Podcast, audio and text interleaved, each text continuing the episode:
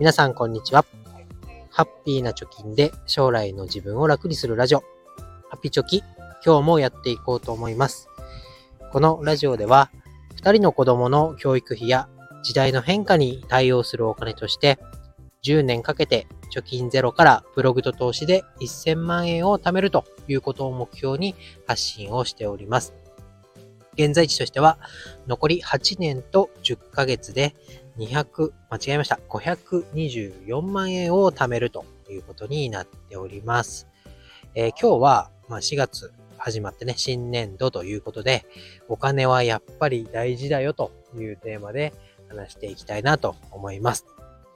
なんかね、金の亡者みたいなタイトルですけど、毎年4月になるとね、思い出す言葉があります。で、これはね、大学で上京してきた時とか、あとは新卒で働き始めた時とかによく思い出す、え言葉になります。まあ何の言葉かっていうと、この言葉正確には覚えてないんですけど、大体のニュアンスがこんな感じだよというので、えっと、林真理子さん、作家の林真理子さん、えー、最近だと日本大学の学長になったとかでね、えー、最近ニュース出てましたけど、この林真理子さんの野心のすすめという本に書いてあった言葉、えー、どんな言葉だったかっていうと、えー、これはね、林真理子さんのお母様が話された言葉だそうです。貧乏って消極的になるから悲しいという言葉です。で、これはちょっとね、しんみりというか、じわっと心に、え、染み込むような言葉だなと思います。まあ、どういう意味かっていうと、まあ、やりたいときに、何かをね、やりたいときに、そのやりたいことができるお金を持つっていうことは、結局は回り回って人としての魅力だったり、人気を高めてくれるお金のことだよということですかね。やりたいときにけどお金がないからできないなっていうようなことっていうのは、まあ、林真理子さんのお母様が言うには、まあ、心がね、消極的になるから悲しくなるよねっていう言葉につながってると思います。で、えこれにね、確か林真理子さんが付け足していって、このやりたいことをするためのお金っていうのは、このお金をもしかけれたとしてやりたいことができたならば、その会話の面白さにこのお金っていうのは払われるよねと。でこう後々ね、このやりたいことをやれたんだという経験が会話の面白さにつながって、で、人間的な魅力が高まる。高めてくれるような経験になるよねというようなあつながりとして話されていたような気がします。で、せこい人にはね、せこい人生が待ってるなんていう 言葉もありますし、あとはお金で幸せになれるかはわかんないけど、まあ大抵のね、不幸なことは回避できるよ、みたいなことで、まあお金をね、稼ぐっていうのは日本では、えー、とてもな金の亡者とかね、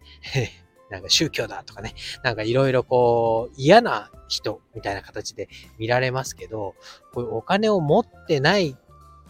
時のリスというか、マイナス面っていうのも、えー、あるなっていうことがわかりますよね、皆さん。で、この新年度になってね、お金を稼ごうとしてたりとか、まあ、大学でしっかり勉強してお金を稼ぐようになるぞって思っていた時に、ふとこの貧乏って消極的になるから悲しいっていう言葉を、えー、思い出します。で、えー、まあこれね、稼ぐことっていうのをまあ仕事をする、まあ会社に勤めるもそうですし、まあ私も目指している副収入をプラスアルファで、えー、稼ぐっていうのもそうでしょうし、あとはフリーランスとして、えー、自分一人で稼いでいくっていうのもあると思いますけど、どこの稼ぐっていうところも、まあ、長期的な視野を持って、えー、取り組んでいくっていうのが大事かなと思います。で、あとは運用をしてね、投資をして運用をして、えー、増やすっていう方法もあると思いますけど、あまあ、いずれにせよ、短期で月給が100万円になるとか、200万円になるっていうのは、そんなことは絶対にないと思います。まあ最近でもね、闇バイトなんかあニュースになってましたけど、そういう甘い話というか、誘惑があるような話には必ず裏があるということで、えー、まあ、愚直にね、えー、コツコツとやっていくっていうのが、やっぱり遠回りのようで近道なんじゃないかなと思いますので、まあ、新たにね、この新年度ということで、このラジオも、自分が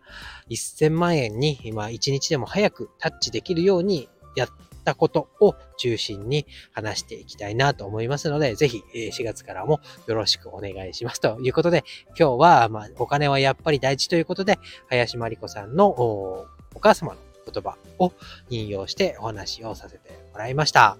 ぜひね、ブログの方にも足を運んでみてくださいということで、今日はブログの URL を貼っておきたいと思います。今日は以上です。バイバイ。